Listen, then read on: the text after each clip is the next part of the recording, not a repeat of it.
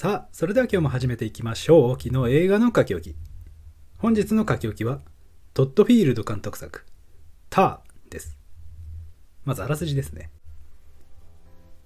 世界最高峰のオーケストラの一つであるドイツのベルリンフィルで女性として初めて首席指揮者に任命されたリディア・ター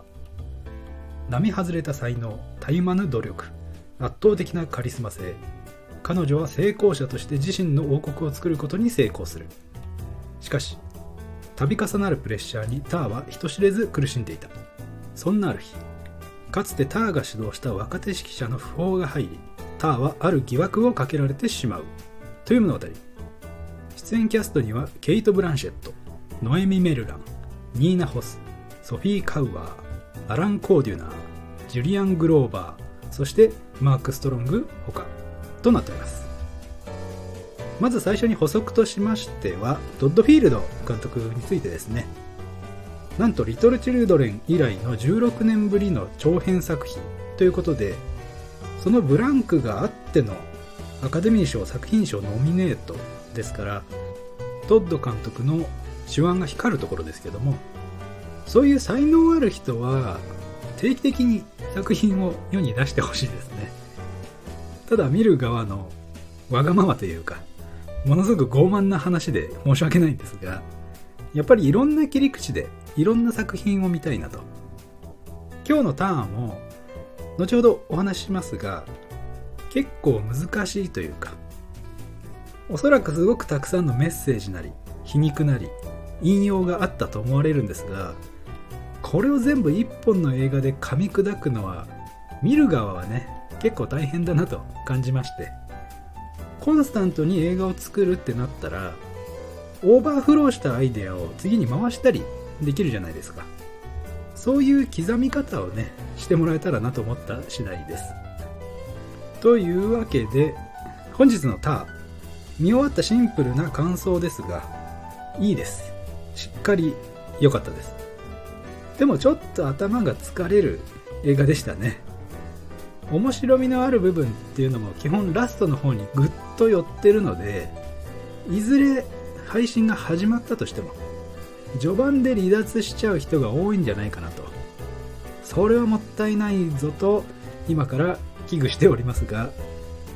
そのこれから挑むであろう方たちにね覚悟の準備をしていただくために詳細を交えながらお話ししていきます。まず最初に基本的な構成がリディアを中心とした会話がメインでしてこれがまた一つ一つの場面で長いんですね。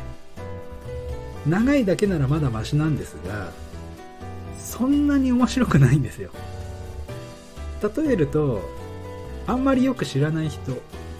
そこまで仲が良くない人たちが自分の知らないその場にいない共通の知人友人の話で盛り上がってるのを聞いてる。みたいな感じ。あれ本当につまらないですよね。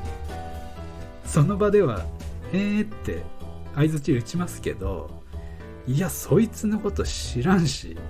そいつが何をどうしたとかどうでもええわって思うじゃないですか。あの当たり前のように話しちゃいましたけど僕だけじゃないですよね。もしそんなこと感じてるのは僕だけだったらすいません。まあどちらにせよね有益な時間でないことは確かだと思うんですが基本ずっとそれを聞いてる感じなんですね。これはなかなかにきついですよ。劇中のその場にいない第三者。しかも見てる側の頭の中で名前が定着してないのに会話がどんどんどんどん進んでいくんでついていけないんですね。そういった第三者の話に加えて指揮者あるあるとか作曲家あるあるみたいなのも加わりましてこれは置いてけぼりになる人が多いんじゃないかなと。時々バッハとかベートーベンとかのワードが出てあ知ってる人出てきたみたいな安心感をくれたりするんですがただそういう第三者やほとんどの人が馴染みがなかったり実体験したことがない話の部分はあえてそうしてるのもあると思うんですね。会話から想像を巡らせて見てる人間がそれぞれ頭の中で形作ることの面白さっていうのを与えてそれによって完璧にも見える。リーディアの印象もそれぞれ変わっていったりする。実際完璧とは程遠い過去や人間性があったわけですがそんなんもみんな実生活で経験してるじゃないですか。あんなにいい人に見えたのに裏ではこんなことやってたのねみたいなのとか嫌なほど経験してますよね。見てる人を蚊帳の外にして話を進めるっていう構成の比重があまりにも重すぎてある程度の訓練というか映画の鑑賞経験を積んでる人じゃないと厳しいだろうなと思いながら僕は見てました。もちろんそういった要素が悪い結果を生んだとは決して言いませんしむしろそれがあっての終盤での凄まじい加速力になっているわけですからなんかもうちょっと万人向けにねできたんじゃないのかなっていうあのちょっと変な人というか癖強な人とかの描き方とかすごく良かったのでああいうのもっと挟んでもよかったのになと。ボールペンカチカチおじさんとかあれ実際身近にいたらめっちゃイライラする自信ありますし昨今のジェンダー問題に感化されすぎな貧乏ゆすりマンもねあんなもう自分の視界もぐらぐら揺れてんじゃねえのかなってぐらいのゆすり具合でしたがそれにリディア自身も何かしようとするときに鼻をこする癖が実はあったりしてあれも人によっては不快感を与えるでしょうし YouTube で音楽性や人生を左右するような典型を受けたりする若者とかねそういうふうに何かの第一印象で遠ざけたいなって人も別に悪い人間じゃなかったりするわけで映画を通してそれぞれの人間の印象の築き方またはそれが崩れていく面白さや不条理さっていうのを映画の根底にね投影したかったのかなと思います。他にも良かった部分はしっかりあって作った側が言うにはこの映画はサイコロジカルドラマとのことなんですがリディアがさまざまな問題に直面して苛まれていくにつれてその心理状況を反映したように思いっきりホラーなテイストになるシーンとかもあってまあ直接的な描写はないんですがそのアングルとかその話の持っていき方が明らかに何かがドンと出てくるようなアメリカンホラーなんですよ。ちょっと待ってそういうのあるの？そういうのあるの？心の準備がまだできてないよ？みたいな思わず身構える瞬間っていうのがいくつかありましてああいういきなりハッとさせる緊張と緩和のつけ方ももうちょっとあってもよかったとは思いますがいいアクセントになっていたと思います。そしてそれを非常に効果的にしていたのが音響エフェクトですね。これちょっと僕感動しまして聞こえるか聞こえないかぐらいの音のうなりとか近づいたり遠ざかったり横切ったりする際の音のサラウンド感これが本当にすごくてですねこれのために映画館でもう一度見てもいいんじゃないかなと思えるほどの素晴らしいポイントの一つとなっていました。フロントだけじゃなくて背後とかサイドまで